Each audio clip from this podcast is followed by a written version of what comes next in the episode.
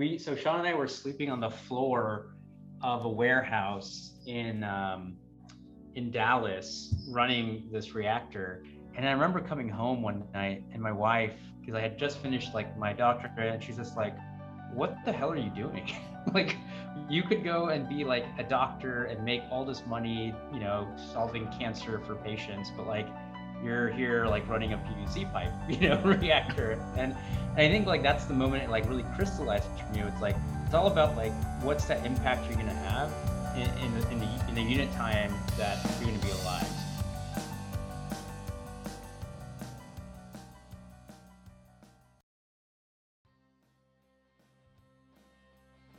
Welcome back to another episode of Who's Saving the Planet. Lex Kefauver here, and I will be joined shortly by none other than Tony Noto and two fantastic human beings who are scientists. One is a techno economist, I kid you not. And that person you heard at the top is G. And G, thank you for letting us borrow that quote. It's really an amazing story about what these two gentlemen have built. The company is called Solugen. And what they do is really nothing short of miraculous. They take a product which sequesters carbon, corn, and they turn it into the chemicals that we need to use in order to make just about everything. This is the type of technology and business that can truly make a dent in our fight to reduce the amount of greenhouse gases that we release into the atmosphere. When we talk about who's saving the planet, these two fellows, Sean and G and Solugen, they're taking a real big swing at it. We're really proud to have them on the podcast today. I'd be happy to tell you that they made it off of the floor in the warehouse, and their company has been a booming success. It's truly been on a meteoric rise. So stay tuned. And this is our conversation with G and Sean, founders of Solugen. Here we go. Sean and G, or should I say Dr. G? G's good. All right. G and Sean, welcome to the show. Welcome to Who's Saving the Planet. How are you guys doing today? Doing well, Tony. Doing well. Yeah, thanks for having us. Well, thank you for being here. I can't wait to get into this because this this is like we get to nerd out on things that I do not understand and would love to learn more about. And Sean also just started juggling with some like batons that he has at his desk before we started recording and it's always a good sign when people doing deep tech are also like have the circus as a backup plan is that your warm-up Sean? Gotta have a plan b i love it okay guys um let's start let's start at the beginning here because we need to get a little bit educated around what exactly it is and what and what you do so explain it to us as, as you would a relatively intelligent eighth grader what is solugen yeah. Uh, and how is it saving the planet? Also, very ah, important. Ah, even better questions. Great series of questions. So, what is Solugen? Solugen, uh, we are taking carbon dioxide and converting it into the materials and chemicals that you interact with every day, like the plastic in, in the seat that you're sitting with, or the chemicals that are used to treat the water that I think you just drank. And so all of these things, uh, all these materials, chemicals that we, we, we talk about every day are currently made with either natural gas or uh, oil. Uh, and so our fundamental mission is how do we take carbon dioxide and convert it either through biomass or directly into uh, the same materials that oil would make. That sounds so incredibly simple and obvious. Let's not use petrochemicals. Let's use instead the thing that's causing the earth to overheat to make the things we use all the time. But I got to imagine there's there's like a deeper story to this. So let me ask this. When you say all the chemicals that we use, are we really talking about the whole sort of undercurrent of the way that chemistry is used to make things in general or can you give any more specific examples about how you can substitute what currently is happening with what you are creating yeah, yeah so i can i can talk to it about sort of what we're doing today and then kind of broaden that out into what we're working on towards the future. So, so in terms of what we're doing today, I always like to start with how I explain what Solugen does to my mom. Uh, and so, very simply, what I tell her is like our technology today is we take uh, corn syrup. It could come from corn, it could come from cellulosic biomass, but we take essentially sugar and we can convert it with our technology into every water treatment chemical. Hmm. Corrosion inhibitors, scale inhibitors, and oxidizers all derived from sugar, uh, which no one else can do. Essentially, the molecules that we compete out of the market today are essentially, you know, these really nasty molecules like phosphonates and a lot of these dialdehydes that are and like these really toxic amines that are all imported from China, whereas we can essentially manufacture uh, from corn syrup today. And how does carbon dioxide get involved? Because gee, you were just talking about that. The corn syrup, yeah. So we partner with the actual uh, wet mills to who take the carbon dioxide from the environment into corn mass, biomass, and then convert that into the sugar. So the carbon dioxide is being trapped in the form of corn that's being grown. So that's how it's being extracted from the air. And then you're taking that and using that corn to then create chemicals that substitute the chemicals that are currently being made by petrochemicals that we're importing from China. Did I get that mostly correct? Wow, yeah, that was a phenomenal. Yeah. Very good, Lex. Snap, snaps to you, Mr. Lex. You know, Yeah. This is one of those things where it's like, you know, we often focus on consumer related things because they're easier to wrap our minds around. But this is the kind of stuff that's really going to push us towards a more sustainable future because it's so pervasive. And like it's just under the surface of everything that we interact with. There's this this literal river of chemicals that are used to treat and to, I don't even know, do all of the things that create these products. Yeah, it's like we call it the uh, the invisible gorilla problem, right? Where it's just like massive, massive amounts of resources and emissions are coming from sources that people in, you know don't talk about in the news because it's quote unquote boring, right? Like I could tell you right now that like like the insulation in the wall right behind you is probably made from a petrochemical, but like that's not exactly a sexy story for for a lot of people to, to follow.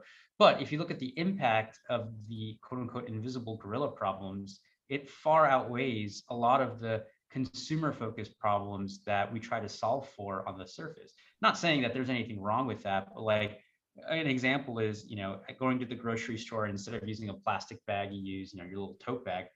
Fine, you know, that's that might do something, but in the scheme of like the problem, that's not really gonna solve that the climate crisis No. itself. Um, But it's it's not the invisible gorilla today. It's trending all over um, the big uh, panel study, the big study that came out from the uh, uh, UN IPCC panel. report that was today. Everybody, it's yeah, it's trending if if that's in your algorithm. If you're you know pay attention to that sort of thing, like Lex and I do, and how you guys Yeah. do. People are talking about it today. So when you look at like these uh, different industries, there are solutions in these industries to help us solve these problems. But are we beyond f- fixing? I mean, is the chemicals industry? I mean, you guys, can you guys really put a dent in the chemicals industry and, and change the way folks approach what products they buy and what they use? You know, I- think we can. Um, you know, if you look at the, the, the crux of the chemicals industry is 30% of industrial greenhouse gas emissions are coming from the chemicals manufacturing sector, right? And if you look at the, you know, obviously you guys read it, the IPCC report today, if we are able to actually, re- if we just stop our carbon emissions today, we can, we can get to a point where we don't overheat the planet. Now, I think the range is two and a half to four degrees Celsius. 30% of that could be coming from chemicals manufacturing by itself. If in the next 10 years, Solugen can grow like a venture scale business in this space, we might have a fighting chance, Tony, uh, just in terms of sheer volume of CO2 that we can remove. Uh, but the key there is venture scale growth in, Right. in a space that doesn't traditionally have it. Now, which I'm we're gonna- definitely talk to you about Yeah. because you guys are you came a long way since the float spa not to foreshadow too much from where we are Yeah. But 30% that's that yet? huge that's a huge that's a huge dent of what this could be made and so um I, I I would want to understand in order to grow in terms of a venture type back company, you need to have a very competitive uh advantage. There needs to be Right. something that says, why is this so much better that it's going to grow a hundred times faster than whatever your typical, I would imagine, chemical company would be, where you're slowly making sales and move into the, you know, edging out competitors and what have you. So, so what is it? How is it that you guys are going to be that much more competitive than what's currently on the market?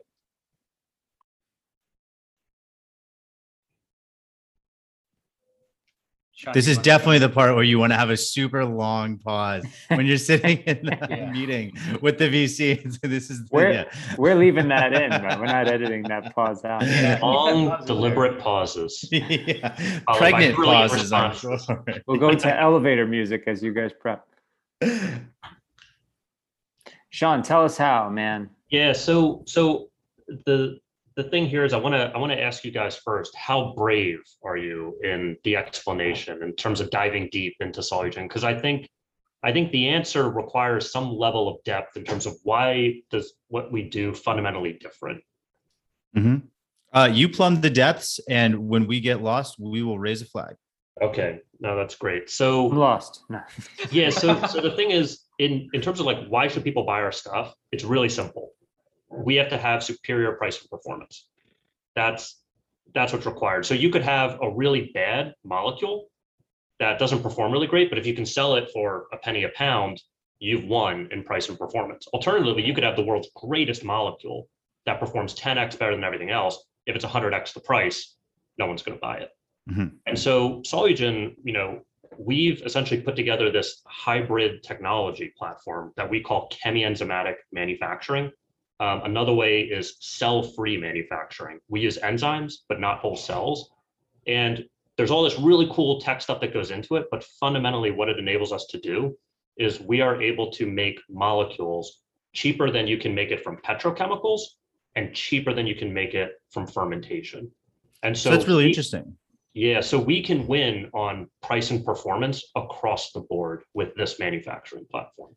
That's super interesting because we talk to a lot of people that are on the technology side of this and the deep tech side of it. And one of their biggest issues is that petrochemicals are currently still cheaper. And so they're looking for other market forces to help push their products to be more competitive. But you guys have already undercutting what is currently available. So in terms of the price thing, uh, you know, you could stop right there, but but Yeah. wait, there's more. But wait, there's more. Yeah, exactly. Go ahead, Sean. Sorry.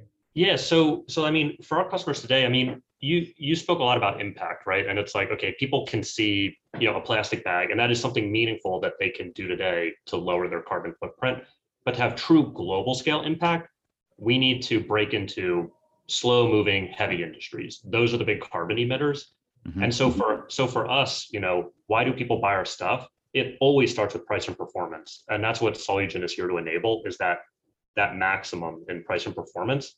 And then the thing that's really exciting for Gorb and I today in, in 2021 that that really didn't exist even in 2019 or 2018 is that every one of our customers today and our prospective customers that we're working with actively, they all have internal ESG groups now. They all actively report ESG metrics um, every quarter. And so for us, what's been so exciting, and this this gets into this sort of rapid scale growth of Solugen, is that we can go in and, and close like a what looks like a really small opportunity, like a really small field trial with this one customer. And you know, for the person on the ground, we can create a meaningful impact to what's called their P&L, essentially. That hey, we are we are actually delivering on price and performance. But then when we go and talk to that larger company, which they're always so hard to navigate, we go right to that ESG group and we say, look what we did. And Mhm. here's our LCA. Like, what would the impact of working with Solugen be across your organization? And this creates a lot of excitement because they're looking for ways that how do we, you know, maximize our returns for our investors while also achieving our publicly communicated ESG metrics. Right. Let's take a second and break yeah. down some of those letters just so that we Oh, all yeah. know what they mean. So ESG, environmental, uh, sustainable. Oh no, now I've done it. Environmental, social, and governance. Yeah. There it is. Environmental, go. social, and governance. Um, so what this is basically saying is that there's a ton of money out there in the world, and that money is being directed to think about more things than just shareholder value. And ESG isn't a metric that we can put a number, if you will, to what those things are. And so not only are you guys competitive in terms of we're going to sell you better stuff for cheaper, but the company's overall value is also tied to its impact. And so if they use your product, the perceived value or the market equity value of that company could go up because their ESG score would get better. Precisely. Yeah. And so what, what's interesting is like, it's obviously a very clear value prop and sell to the company, but like, um, what you'll find is like, a lot of times bigger companies, if you start at just the sustainability side, that, hey, this is something greener, whatever, it doesn't really move the narrative for them. However, if you start on like, what I would consider like the bare knuckle, boots on the ground, like, hey, this is a cheaper product, this is a better product, and you get buy-in from the operations of these types of organizations, that's when the sustainability people start to listen. I hope mm. that hmm. that's going to be reversed. I think as, as we're seeing that trend is probably going to be, you know, more 60 40, 60 operational and 40% ESG. But right now I'd say it's 70 30. In the future, I'd like it to be 50 50. But what we've learned is if you could start here at that, you know, really fundamental, like hardcore supply chain level and win, mm-hmm. then these people on the sustainability side start to, to really take take note. So who are the who are the clients that you guys have? If you can disclose them, that'd be great. Uh, but who needs to listen to this podcast? Who are your who are your customer hopefuls? Who needs to know about Solugen? Yeah, you know, obviously you got to be careful with the, the customer list, but I can say they're Fortune 500 companies, uh, some of them Fortune uh, 200 companies who are heavy industrial uh, users of chemicals. So uh, looking at companies that are purchasing uh, millions and millions of pounds of chemicals per year. Those are our customers. And the people that need to listen to this really is anyone who is in the supply chain of using a chemical in their operation. So like it's, you know, an industrial company makes total sense. But then brands, now when we start thinking of like beauty brands, right? Like when you start thinking about your laundry, your detergent, that has an impact on the chemicals that are sourced and put into that end product. And that's where we need to start having these brands listening to the podcast like this to say, hey, look, there are alternatives to these chemicals that go into our products that aren't just going to be controlled by these big industrials. There's, in fact, other things that we could be doing and companies like us uh, that they can be partnering with. So, so we got to open up our cupboard. Any any of the products that are in there, the companies that own those products, they need to know about Solugen. Yeah, open up your cupboard or underneath your sink. You you know you get your disinfectant cleaner look on the back of it, you know, all those chemicals should be made in a greener way. You know? Right, right, right. So, so yeah, all right, go ahead, Tony. Well, I was going to ask about venture, but I didn't know if that was what you wanted to jump into at this juncture. Well, I was going to say that we now have two things that you need for venture capital investing. You have a product which is better and cheaper than what's out there, cost and effective. cost effective, and you have market forces that are providing huge tailwinds for the adoption of your product. And we haven't even talked about regulatory issues, but hopefully someday that our collective governing bodies will decide that we all shouldn't die. And so we'll start regulating products and pushing them towards a better option anyway. So those are all those things together. Now let's let's go into that story. And let's start at the beginning. Why did you guys decide to make chemicals out of corn? We we yeah it's a very bizarre, bizarre story. Um, so I'm actually a physician scientist. I've been studying pancreatic cancer for some time and uh, discovered these series of reactions, enzymatic reactions in cancer cells, but not in healthy normal tissue that makes chemicals and molecules really efficiently. Uh, we started with peroxide. We, we found that in cancer cells, you can make peroxide really, really efficiently. And the fascinating thing was Sean. Uh, so, so, Sean was at MIT actually doing his PhD in chemical engineering.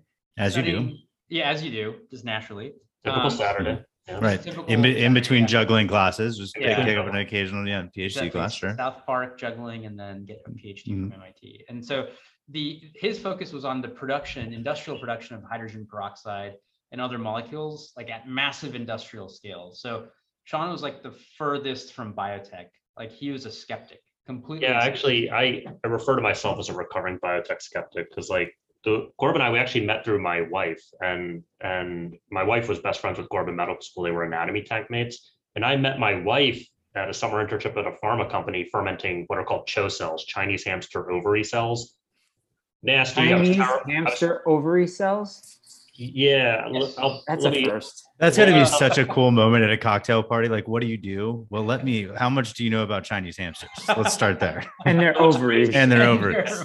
Every every biologic, every vaccine, they're all made through Chinese hamster ovary cells. That's a fun fact for you guys. Oh man, that Great. little animal's doing so much work and not getting enough credit. Exactly. No, but but the thing is, she was really good at it, and I was terrible. And that's when I decided, no, I don't like biology. And what cemented it was I was at um so that same pharma company living in Singapore actually, and we were using enzymes in a process. Enzymes are these proteins that cells are comprised of. And we were paying $100,000 a kilogram for these enzymes. And so when Gorb and I first started talking over this poker game, I mean, my initial gut reaction was, "You're insane! Like this stuff, it'll never be cost effective. Like you're never going to be able to make, you know, specialty chemicals or commodity chemicals, especially with, you know, biology." Uh, and you know what's wild today is I'm eating my own words because Solugen today can manufacture enzymes for ten dollars a kilogram. Interesting. Yeah. No So- one saw that cost curve coming. So he explained this all to you over a poker game, you said? Yeah, we were playing poker and we it, it's it was a poker game full of like a bunch of medical students and me and Sean.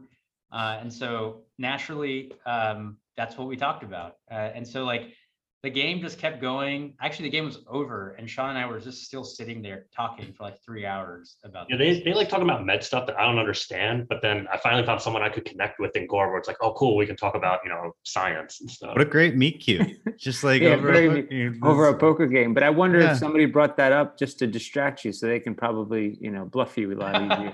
well, maybe I did. Who was that? Sean definitely lost that game. Oh, um, but he wins in life. Yeah, but he won in life. Yes. What a Um, specific distraction to too to like slide in ovarian hopes hamsters from China and like that's Yeah. the that's the thing that'll get them going. Yeah. So you had this poker game, you had this idea, you're like it's never gonna happen, it's never gonna work, and then what?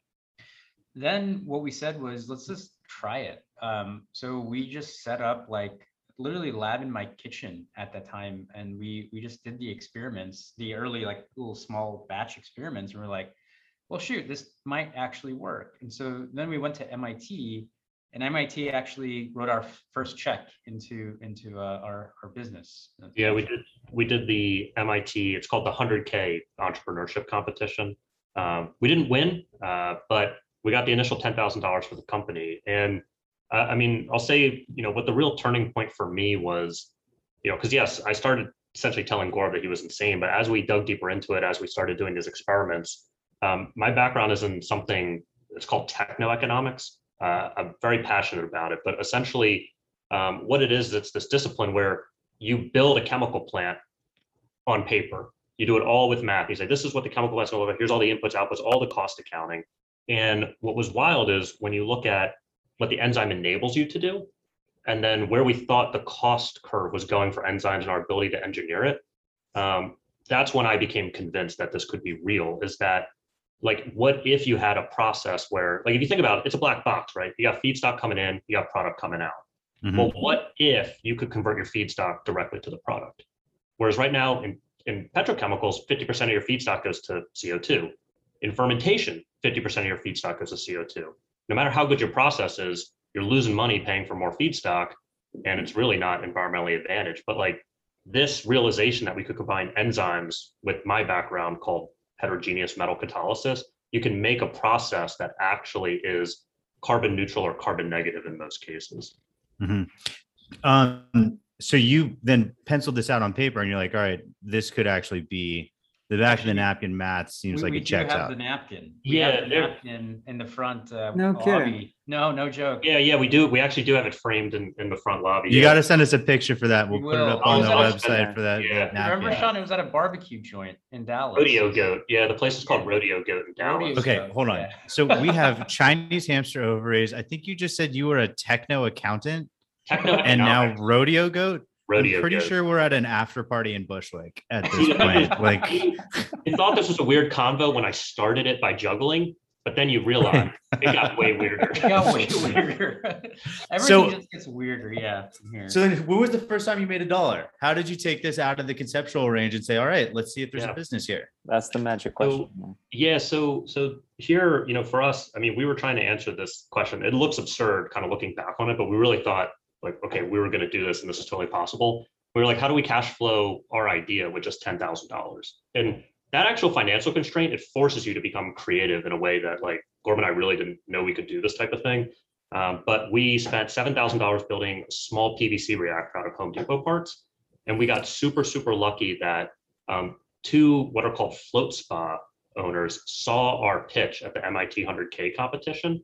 Um, and just a quick aside on float spas, they're giant saltwater hot tubs that are sensory deprivation tanks. Uh, we we know too much about this industry now. There's 400 in the U.S., but uh, what was very fortuitous was these two owners. They were just like ecstatic. I mean, they were like the, the people that operate float spas, you can imagine, they, they're a different type of people. So they were like, yes, I want this. If you guys can make it, we'll buy it. And they shared the video to apparently a Facebook group that had all the float spa owners in the US on it.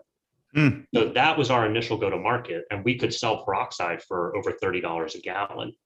And so our, actually our very first customer was really cool. They were a float spa in Dallas where we started. And I delivered the first product from the back of my Subaru and that was the, the first uh, revenue the company ever got. which is a fantastic origin story starting with a market that didn't know they needed a solution and you show up with something that is just this perfect marriage of problem and solution Yeah. um now are you still selling things out of the back of your subaru or what's No, happening and this no, was you are not. right this this all started in 2016 20 like 2017, Yeah, yeah. this was, yeah, 2016, 2017. I mean, we, Yeah. we took that initial reactor and we were cash flowing the business over $10,000 a month. And then we pitched it to a startup Yeah. accelerator called Y Combinator.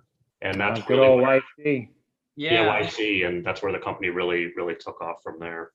and that was that was when which yc class were you in winter, January 2017. Mhm. uh, So- and so okay from then until now how have things gone Oh, Yeah. yeah. I've Yeah. read about it. really, really well. Um, Series B, right? You guys are up to. Well, we haven't announced yet, but we, we just closed this. See, we, we will announce it a little bit later, but. How uh, about you break the news right now, G? No, that's don't okay. Gotta, Give it, let us wet our beak a little bit. I don't know. Is it a But Series the- C or an extension of the B? Just give us that.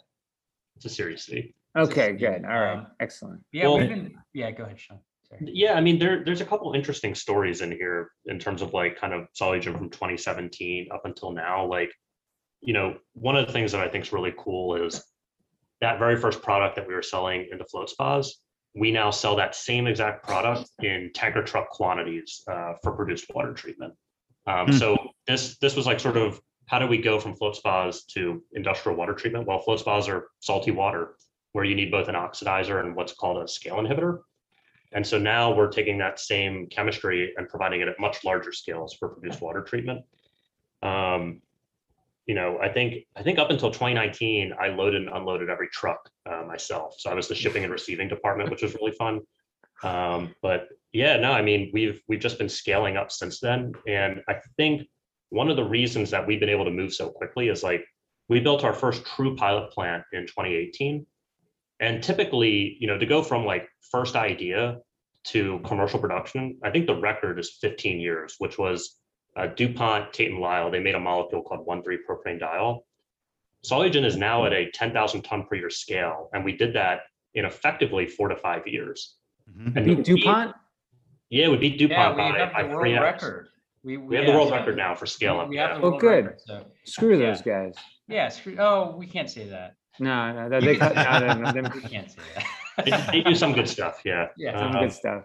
but the um but the the reason that i think we're able to move so quickly is i mean i kind of bring it all back to like when i do pilot plant tours like if you if you ever come and ever visit solugen and i do a tour my pilot plant st- tour starts with the story of the pilot plant is all the things that you don't see because our pilot plant is just three unit operations there's just three pieces of equipment that enable us to convert feedstock to product because enzymes do the heavy lifting we spend all of our time engineering the best enzymes so we don't have to build this giant complex process. I mean, I like to think that all of Solugen is about making my life as a chemical engineer extremely easy quality of life, right?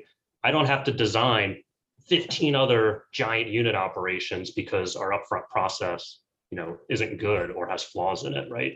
Um, so that's really what enables Solugen to scale so quickly is that the enzymes do the heavy lifting, not the process. Hmm. to give some to put some numbers on it in 2019 you raised a 32 million dollar series b round and so whatever your series c round will be will be larger than that so obviously this has gone from $10000 four or five years well, five six years ago to something that would be valued in the hundreds of millions getting up to that good old billion dollar range which is tremendous that's a huge success in a very short period of time which i think has got to be indicative of like you guys figured something out something that the market needed. The timing was right. There was an Yeah. ability to bring together unique skill sets and uh, not only solve a problem, but scale it, like you said, Yeah. in record time. And, and I think part of it is also like when you think about, again, going back to the IPCC, IPCC report, the timing is everything, right? If we did what we did 10 years ago, I don't know how many people would actually care. But mm-hmm. now it's very, very clear, like there's no, th- there's no question that we're in the red zone right now when it comes to where we are with climate. And that every single solution that's out there is worth pursuing. It doesn't matter if it's perfect or imperfect. It's just a solution that we have to have to fund and have to get to market. And so, in a sense, we got very unfortunately lucky, I guess, with with how rapidly the the carbon uh, dioxide levels have been uh, moving up and how hot uh, the the Earth's temperature is starting to get uh, very soon. And so, in a sense, it was like a combination of a bunch of things that allowed that to happen. I don't think this this company would have been possible even ten years ago. I think that climate change is going to be the largest catalyst for innovation and uh, out of necessity, right? That's sort of always been the thing that has forced us to think outside of whatever our norms are, whatever the status quo would have us believe, because the consequences of continuing along the way that we have been are increasingly not only dire but immediate. You know, it's like it, they're they're tangible you can see floodwaters coming you can see fires burning you can see tornadoes coming in places they never have before earthquakes shaking parts of the land that before that never saw any earthquakes because we were Oh, drilling man. for shale like all of these things This Yes. summer especially has been uh, uh, uh, especially nuts. with Yeah, the- with the and- and I extreme it's like- weather occurrences. uh, from like seven years ago, the last IPCC report, there was no specific statement that we can track humans' effect on the climate activities. But in this year's report, there's a very clear Yeah. correlation between human activity and the climate uh, catastrophes that we're seeing, which is like terrifying. like we're actually putting like a face to to the reason for all these problems, and that face is ours. And that's that's kind of scary. well we knew this for quite some time and in the scientific community it's just now they are making it unambiguous and fortunately some of the pushback is rightly being discredited. Um i wonder how do you guys feel about that then? Does this like you can imagine if you were you could be in lots of businesses right? But your your business is also something that is helping to help humanity. How does that how does that play into this also being a day job? Yeah, this is like a hobby for me, Sean. Like it's just this is way too much fun. Um, I'll be completely blunt with you. Ahead. Yeah, I mean, it's it's interesting because it's like it, it's wild that like everything Corbin and I spent our lives working on and developing on, like we're now implementing at scale and it's actually solving a problem. But at the same time, it gives me a lot of anxiety because it's like it's such a dire problem and it just never feels like we're moving fast enough that we could always be moving faster that we could always be doing more uh, and that like essentially other industries tangential to us and other ideas tangential to us also could be moving faster. Couldn't agree more with that. We we're trying to get in the fight over here as well and every everything counts no matter whether it's big or small every decision that anyone can make sort of always should not be uh it matters. All of it matters. So there had to have been moments though when you were on this journey where you're like have i made the biggest mistake of like is Well, this- I'll, I'll tell you the biggest one. We so Sean and I were sleeping on the floor of a warehouse in um, in Dallas, running this reactor, and we had finished our doctorates. And are you our about to turn into a superhero now it's just like Yeah. Or, or Homer Simpson. The only the only guy I know of who slept at a reactor was Homer We, Simpson. no, we literally slept on the floor of this of this little warehouse. We we we jerry rigged it. It's only the we only that's the only money we had was was to pay for this space. And I remember coming home one night and my wife, because I had just finished like my doctorate, and she's just like, "What the hell are you doing? like, you could go and be like a doctor and make all this money, you know, solving cancer for patients, but like." You're here like running a PVC pipe, you know, reactor. And and I think like that's the moment it like really crystallized for me. It's like it's all about like what's the impact you're gonna have in in the in the, in the unit time that you're gonna be alive. So Sean and I have this like weird metric where it's like learnings per unit time and impact per unit time, where it's like I can go see a patient maybe once every hour, but like that impact is limited to, to that one patient, which is important, but it doesn't change the course of, of humanity. But here, one hour at Solugen feels like you've solved a hundred different problems in one day. Now, I, I tell people I have 20 years experience, even though I've only been at Solugen for five years, because it, it feels like I've been here 20 years. What would you say to somebody else who um, is currently pursuing whatever was the structurally next step in their career path, but has this idea like maybe there is something else, maybe there's a way that I could, like you said, increase that ratio of impact per unit time? Yeah, I guess the question you're asking is what if someone was in a deciding right now whether they should make the jump or I think writ large, if most people that are in their productive years of their career are looking around being like, like, what's the point? Right. And so like what what is the purpose of how I'm spending my time? And it's super hard to take a risk, to jump from something that seems, you know, stable and secure to apply yourselves. And you guys are a tremendous success story. So what would you say to the people that are on the other side of that, that are, you know, thinking about sleeping in a warehouse?